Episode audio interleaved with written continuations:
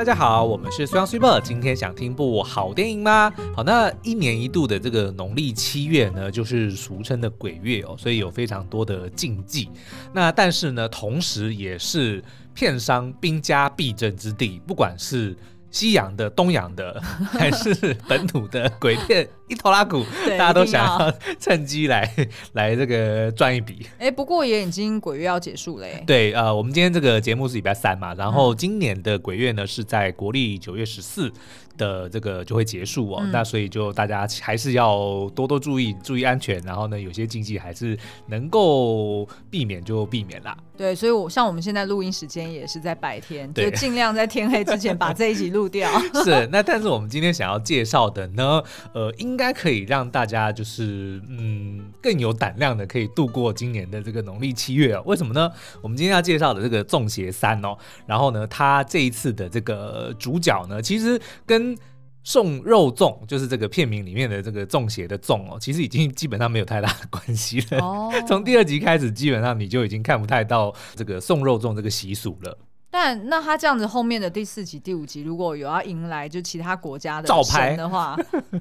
我觉得没关系，可能他还是要让受害者或者是就是一定要一开始有个命案，一定是跟就是有关上吊有关的。对对对，那我们就先来讲一下这个送肉粽是什么好了。那这个片名里面那个粽呢，其实是源自于台湾民间的这个习俗，叫做送肉粽哦。那大家如果有兴趣的话，可以去看那个 GQ 台湾前几天有一支影片，非常有趣哦。他请来了这个民俗专家于志全道长，他真的是一个道长哦。但是你看他的不管，他看起来年轻耶。对，他不只是看起来年轻，他的那个气质，他的谈吐，其实跟我们一般印象中的林正英那种道长是非常的不一样的，甚至你会觉得说他好像蛮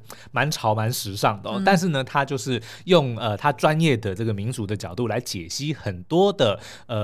鬼片里面恐怖片里面的一些灵异的现象，或者是一些不管是民俗的做法以他专业的角度来评论我们觉得非常的有趣，开了很多的眼界那在这里面呢，他就有提到说其实送肉粽呢是彰化鹿港一带的习俗那它的目的呢是为了要驱赶跟化解有人因为上吊而死的怨气那虽然每个地方的这个做法都不一定一样但是呢大部分的时候呢进行仪式的时候都会先用跳钟馗作为开场我们待会今天的节目其实主要会想要跟大家介绍一下钟馗这个民间传奇里面的这个神奇，它的一些背景也是非常的有趣它的这个故事很多啦所以今天应该是不会爆雷对不对？今天应该我可以稍微讲一点点那个剧情，但是因为我觉得大家还是可以去戏院去体验一下这个结合民俗的就是我们 本土民俗跟一些外国神鬼大战的一些桥段我觉得是还蛮精彩的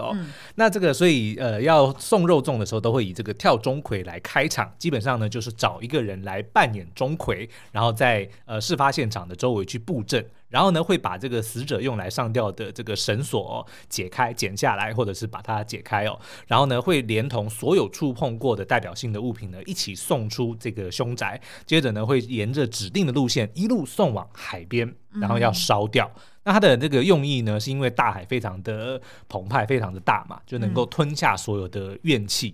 那这个送肉粽为什么也非常重要呢？就是其实民俗里面也有传说说上吊的人的怨气呢其实有可能会吸引旁边的人，会影响到周围的人所以会有陆续的这个上吊的情况像那个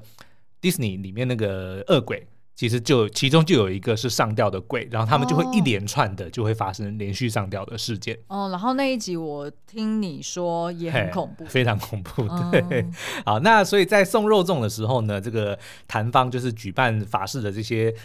这一群法师们或者是这个庙方们呢他们会为了怕别人会沾染到这个煞气呢，会刻意挑选人比较少的，所以通常都是在晚上进行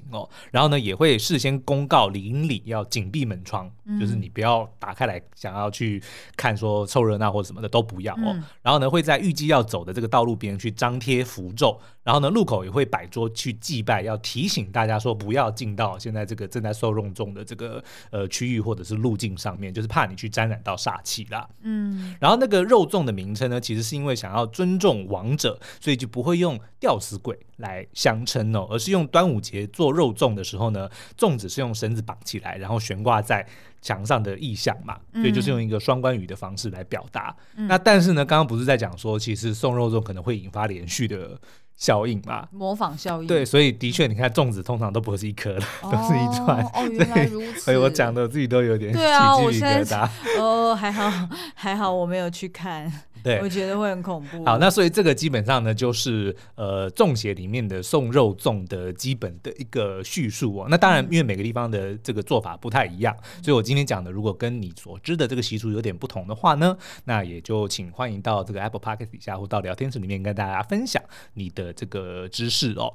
好，那这个粽邪呢，其实这次拍到第3集，像我刚刚讲的，从第2集开始送肉粽的这个成分基本上就已经变得非常的少了，那取而代之的呢，就是用我们这个民间传说里面的那位钟馗这位神祇作为这个主角，或者说就是怎么讲，贯穿整个2部电影的一个主神啦，然后由他来对付一个泰国来的鬼师傅。哦，对，就是我们被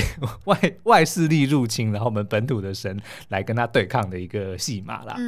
所以那个鬼师傅本身是没有在人间代行的使者，对不对？他就是纯就是一个灵体这样子。对，然后因为鬼师傅他想要重生嘛，就是重新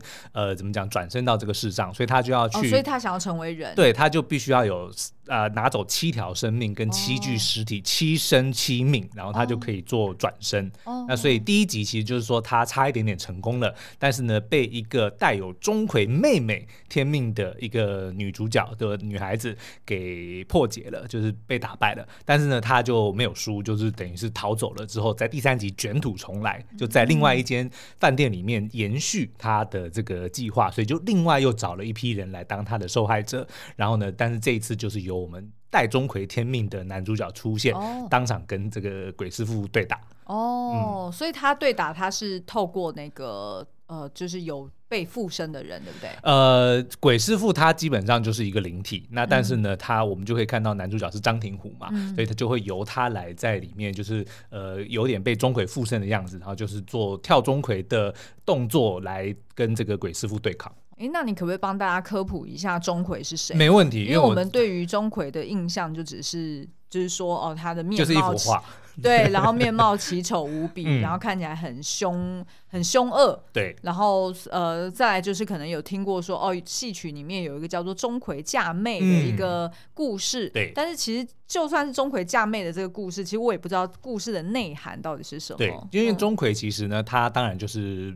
按照大家的认知呢，他其实就是中华神话里面的一位神祇哦，然后就是以这个驱魔跟正邪闻名哦。但是呢，因为大部分的这个民间的神，比如说我们拜关公啊，我们拜月老啊，我们拜甚至玄天上帝，其实好像都可以找到说，历史上似乎有一些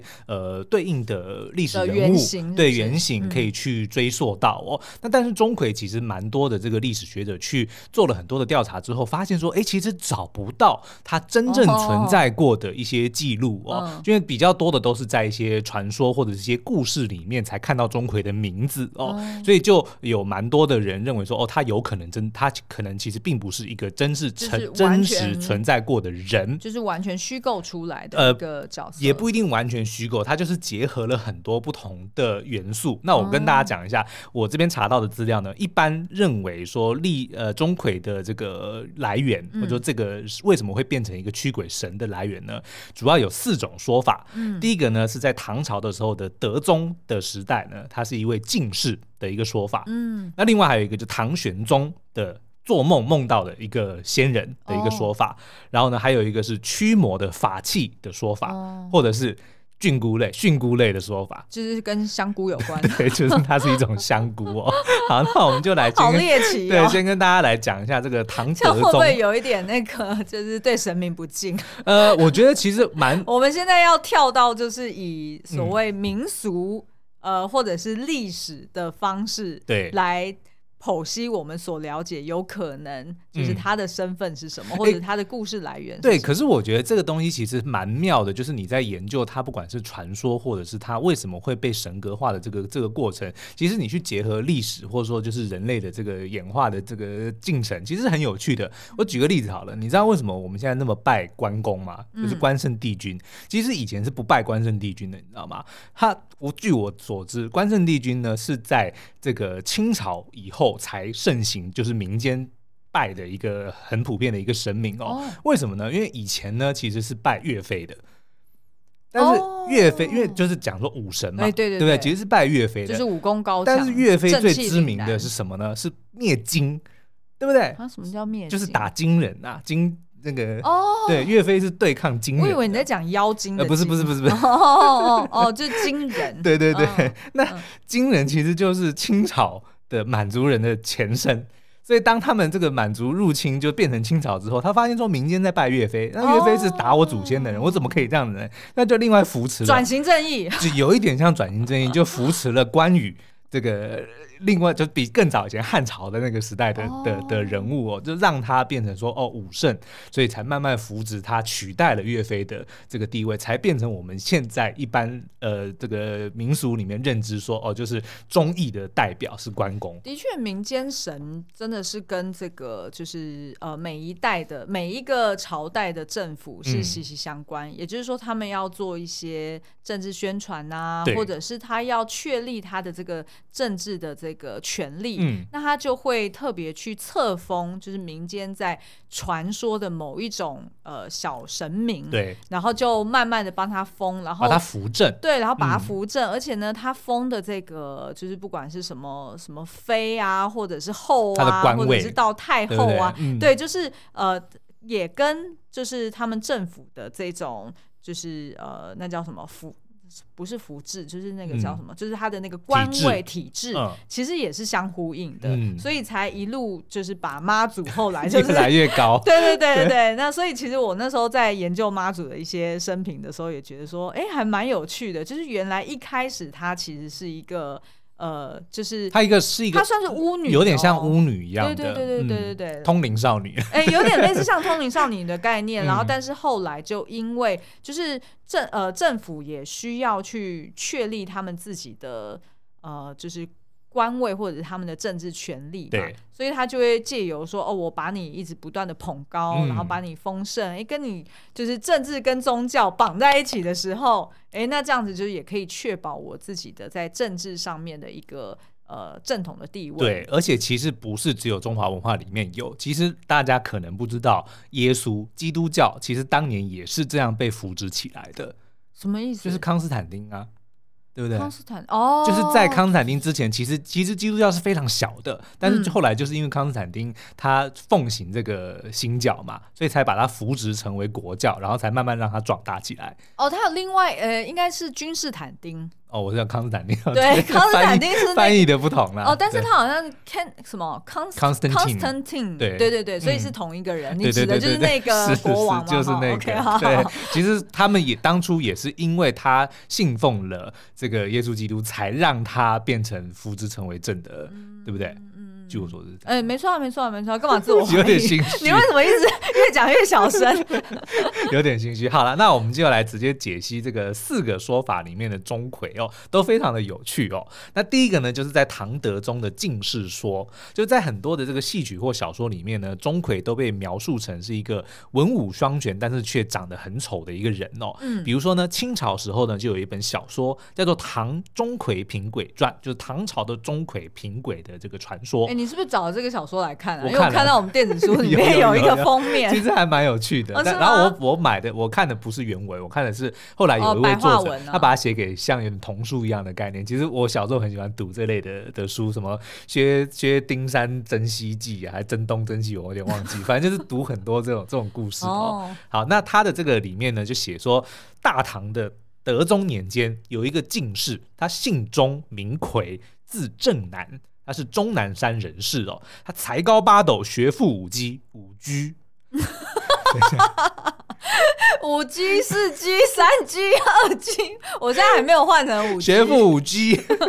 但是呢因为他相貌丑陋哦，就没有得到功名，没有得到状元，对，所以呢他就一怒之下就在这个金殿，就是皇帝召见的一个金殿上面就撞柱而死哦。那死后呢他就来到阴间哦，然后那个阎君就是应该是就是阎罗王啦，对，他就看到他啊才华洋溢又正气凛然，而且呢那张脸真的是鬼看到都会害怕，他就任命他作为平鬼元帅，要他去追捕那些流连在阳间作恶的鬼哦。然后呢就赐给他 一把宝剑一匹马，然后 官服官帽，然后还有4个鬼将供他差遣，所以这个一般就是我们在看到钟馗的画像的时候的会有的一些形象，就是他会骑着马，然后拿着刀，穿着官服，然后有4个鬼在他的这个前后左右来服侍哦。那这4个鬼呢，跟大家科普一下哦。第一个呢叫做大头鬼，这头真的很大。对，第2个叫大胆鬼，第3个叫做精细鬼，第4个叫做伶俐鬼哦。什么叫精细鬼啊？就是很小心、很细心的一个鬼吧。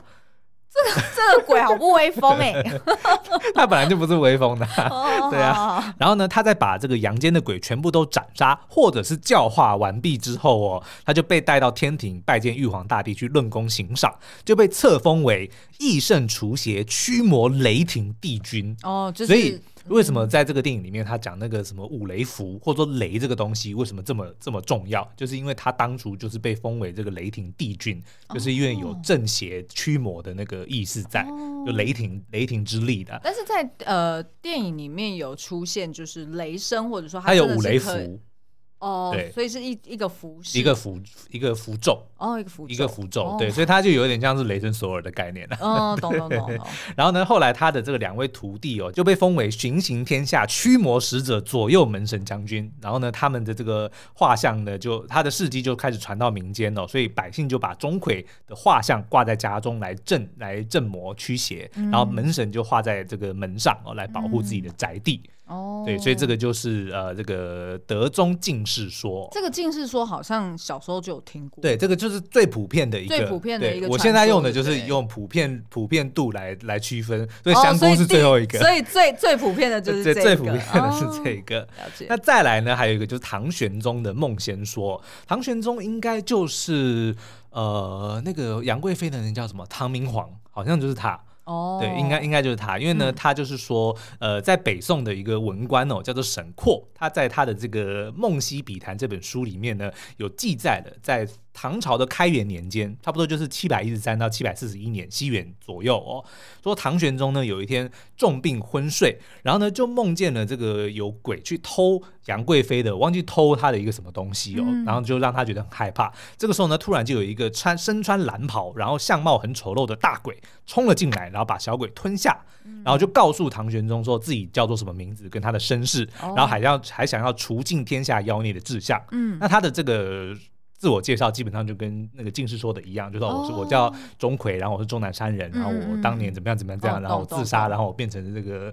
元帅，就是他的 JD， 差不多是一样的。然后呢，在这个梦完之后呢，唐玄宗的病就好了。然后呢，所以他就找这个画家吴道子，把他梦中的这个钟馗画出来，然后呢就在那边批示说，哦，这个人很厉害，他是烈士除妖什么，然后就是让我这个大病初愈，而且呢能够镇妖，能够驱鬼等等的，就是值得封赏。所以呢就下令说，把这个东西就是布告天下，说就是我梦中有一个这个鬼，然后这个算是仙人之类的，然后呢就非常厉害，他能够驱魔除邪等等的，然后也有他的画像嘛。那当然就是从皇家然后传到了官家，然后再从官家传到民间，就说哦有一个钟馗这样子能够驱邪，能够镇邪驱鬼，所以就慢慢流传成我们后来所知道在家里挂上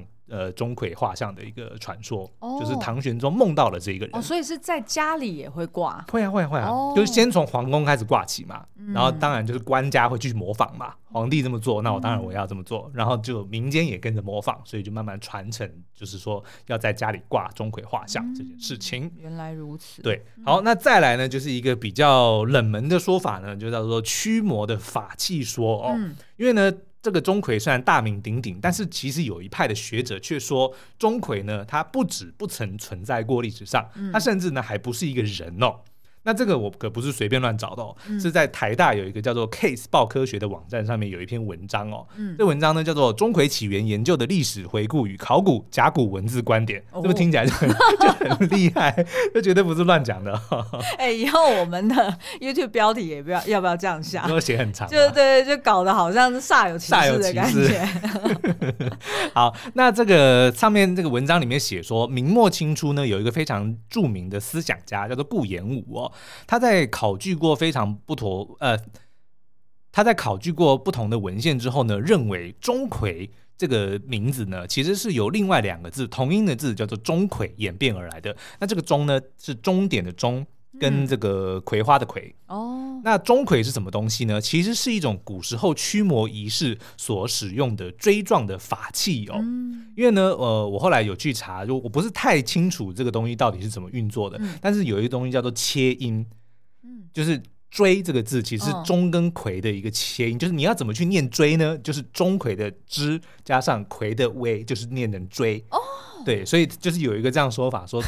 追这个字呢就是钟馗的切音，对，所以就是因此而演变而来的哦。那他的这个凶恶的形象呢，是上古时代本来就有驱魔仪式的时候会戴的面具。对，这个其实我们常常在看很多不同的文化里面都有嘛。是啊，是啊。驱魔因为等于说怕鬼，所以你就要用更凶恶的样子来，或者说在演的时候可能会戴面具说哦这个是鬼，然后就会另外有人去演驱魔的然后而且重点是以后呢他也不会认得你，所以就是在演的那个人不管是那个巫女或者是就是行使这个仪式的人他也不会被追杀啦，对不对？基本上是有可能也是这样或者说就是要画那些脸谱啊。是啊，是啊。哦，这个你讲的没错，这个是对的。你知道为什么吗？因为在民俗里面呢，跳钟馗的时候，当你在跳钟馗的时候呢，你不能够回头，然后别人叫你的名字你也不能答应。为什么？是啊，是啊。因为鬼会知道你不是钟馗，啊，不是记得，他会知道你是假的。对，因为当你画着钟馗的脸在跳的时候，其实鬼就会怕嘛，就让你看钟馗在那边，我当然要躲或者是怎么样，但是如果有人叫他的名字或他回头的话，他就会被发现说这个人是假的，是，然后就会失败，然后那个人可能就会有危险。所以的确应该也是，就是为什么要戴面具哦？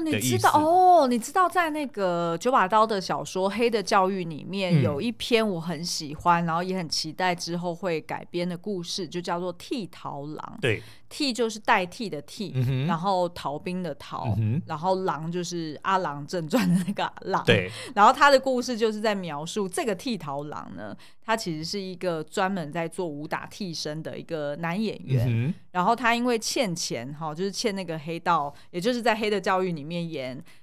就是老大的那个，对，那赵昌泽，对，不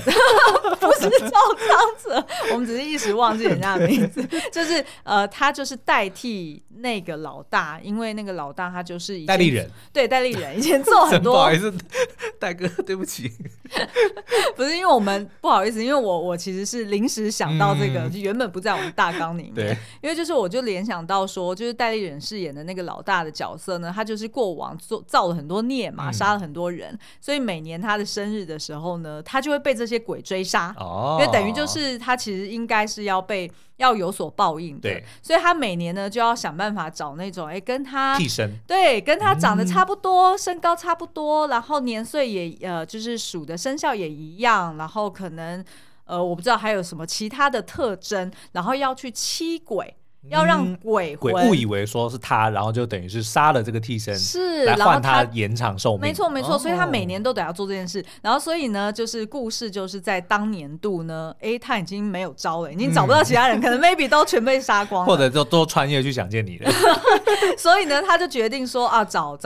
就是这个男演员，就是这个男替身。然后这个替身并不知道他要替什么，对，不知道哦。然后但是因为他欠钱嘛，所以他就想办法，就是反正就应征的，对。然后他也就是签了这个合约，然后于是呢，就是他们用的一个民俗手法，要怎么样让一个明明就是长相也不太像，然后我记得好像生肖也不一样的这个，怎么鬼会被骗过呢？对，他就是用这种，就是让这个男主角他就是。走经过一个花街，然后让左右两旁都是应该都是酒店小姐，对，然后呢要故意就是拍他的身体、哦、然后在他身上扔东西，用那种风尘味盖过，是不是？对，然后呢、哦、叫他的名字，就叫那个黑道老大的名字、哦、就要去迷惑那些鬼这样子。对对对，然后就让这个、哦、就让这个剃头郎，就是这个男主角，他就很莫名其妙，因为他不知道他在替身这件事嘛，对对对对对、所以他就想说你们干嘛一直叫我老大的名字然后后来还觉得说好像暂且当一下老大也还不错，是就是还有一些粉味啊什么的，就是我印象很深刻，就是有用这种方式，就是故意一直众人大叫他的名字。哦，新歌我记得了啊，对，新歌，对对对对。哦，然后大家可能不知道说，其实这个九把刀的这几部作品都是同一个宇宙嘛，所以像那个《请问哪里还需要加强》里面一开始死掉的那个老大，其实就是新歌。对对对。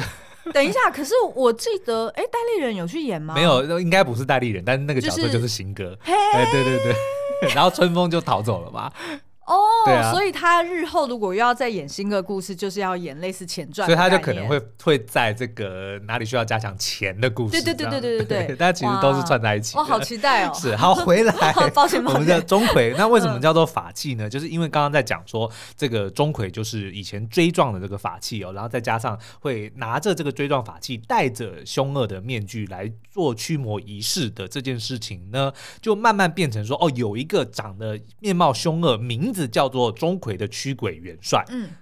你有听懂吗？对，就反正原本只是说一个追撞的法器，戴着面具驱魔，对，慢慢就变成说，哦，有个人叫钟馗，哦，就以前钟馗是那个法器嘛，对，然后后来就说，哦，那个人叫做钟馗，然后他长得很丑。你意思说有可能就是在那个某个历史的节点，为什么会以讹传讹？就是某人在问说，哎，那个谁谁谁在哪？然后或者有可能就是比如说外乡人来到这里，对，然后他们就说啊，那个是钟馗，那个是钟馗，对，就是误以为是在讲那个法器，对，然后当他又把这个故事带回去的，就说哦，你知道那边那个哪里有一个叫做钟馗的人，然后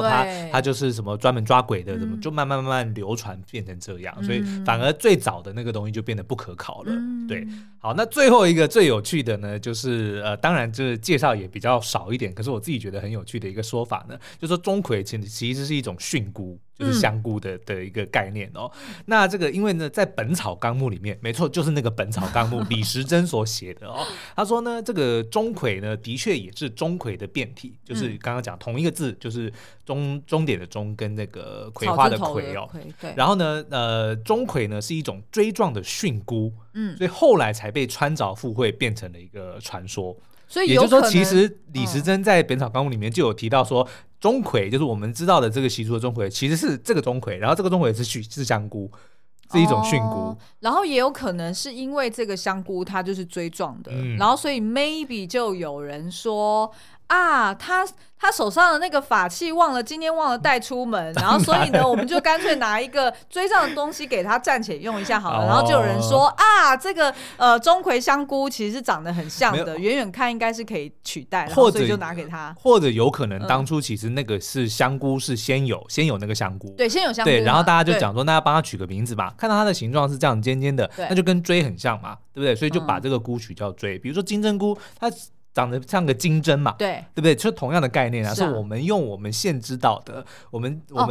知道的物品的名字语汇，然后去套在它身上取名，对不对？所以有一个这个钟馗的法器，然后有一个香菇叫钟馗，有一个香菇长得很像那个样子，所以我们就叫它钟馗。哎，我怎么联想到那个什么？日本有一阵子不是很流行一个阿北艺人，然后就穿得很嘻花，就是什么 I have a pen, I have an apple, apple pen。 对对对，类似像这种，对不对？有点你要这么说也不是不行的、啊。I have a 蕈菇， I have a 锥，钟馗菇，是这样的概念。对对对，类似像这种。好，那除了这个刚刚四种这个钟馗的说法以外，其实我这一次就是在为了要做这个钟馗的相关的这个功课。我其实读了很多有趣的故事，其中还有另外一个呢，就是钟馗嫁妹这件事情呢，其实也有可能是以讹传讹。就钟馗如果不存在，那钟馗嫁妹当然也不存在嘛。对对对。但是其实钟馗嫁妹这个东西呢，另有一说，是说这个我们在国立传统艺术中心的网站上面看到一篇文章哦，他说呢，钟馗嫁妹里面的这个妹，应该是鬼妹的妹。哦，不是妹妹的妹。然后嫁妹其实意思是把不好东西送走的意思，比如说嫁祸，所以其实嫁这个东西转嫁，转嫁其实对就是给出去，或者说 move away 的一个的意思，很合理耶。嫁妹其实当初是要把妹鬼妹不好的东西给送走，那但是呢，后来就以讹传讹说哦，钟馗嫁妹是嫁他的妹妹，所以就慢慢就是有一些民间传说啊，或者一些戏曲里面就帮钟馗安排了一个妹妹，然后故事是说呢，就是他变成了这个抓鬼元帅之后，他就是有一天他在阳间的妹妹呢就被逼婚，要嫁给一个土豪。那所以钟馗知道这件事情以后，当然就要保护妹妹嘛，所以呢他就派出了鬼兵鬼将来帮忙抬轿子啊、提灯笼啊、搬嫁妆，然后把那些土豪给吓跑。最后呢再让妹妹去嫁给了另外一位脚踏实地的人，她才放心的离开哦。所以后来这个故事钟馗嫁妹，我自己觉得是一个非常棒的一个改编。为什么？就是他让这个钟馗本来就是很凶恶的样子嘛，但是就多了一个铁汉柔情，你说啊，我在挂念我阳间这个美丽的妹妹、善良的妹妹，所以我还要去从阴间派鬼来保护她，然后呢又同样的也是吓跑恶人，然后最后让妹妹嫁给一个老实人。我觉得是一个很让大家觉得看了以后会觉得心里很温暖的一个小故事，但也蛮反映儒家思想的哦，对不对？你说就是兄长要照顾，兄长如父啊，然后再来就是女人是需要保护的嘛，然后需要有一个归宿，然后这个归宿是由兄长来做拣选的，对，所以其实也反映了这个文化的一个。当时候的一个特色啦，是，但是我觉得这个故事后来就是当然也给中邪的剧组一些灵感，所以像比如说第二集里面那个女主角嘉敏呢，她的灵异体质就说是钟馗妹妹的天命，所以她才让钟馗会想要保护她，而显灵跟鬼师傅对打，这样子合理，自己觉得还蛮不错的。对啊，对，其实这样子串还蛮不错的。好哦，所以以上呢就是我们对于这个钟馗这一位神奇的一些研究哦。那我先问一个问题，因为就是我要为就是所有害怕恐怖片的广大听友们问问题，对，请问会很可怕吗？我觉得还好。不算是那种会让你这么说好了，我在整部电影里面并没有遮我的眼睛，然后呢回家也没有后遗症，对 ，OK，那有没有很血腥呢？一点点，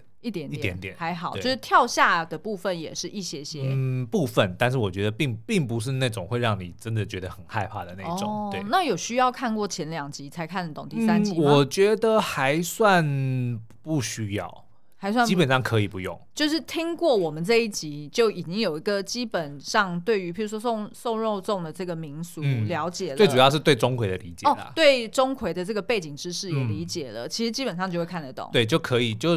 基本上不需要太多前面的知识就可以享受这部片啦。了解，好哦，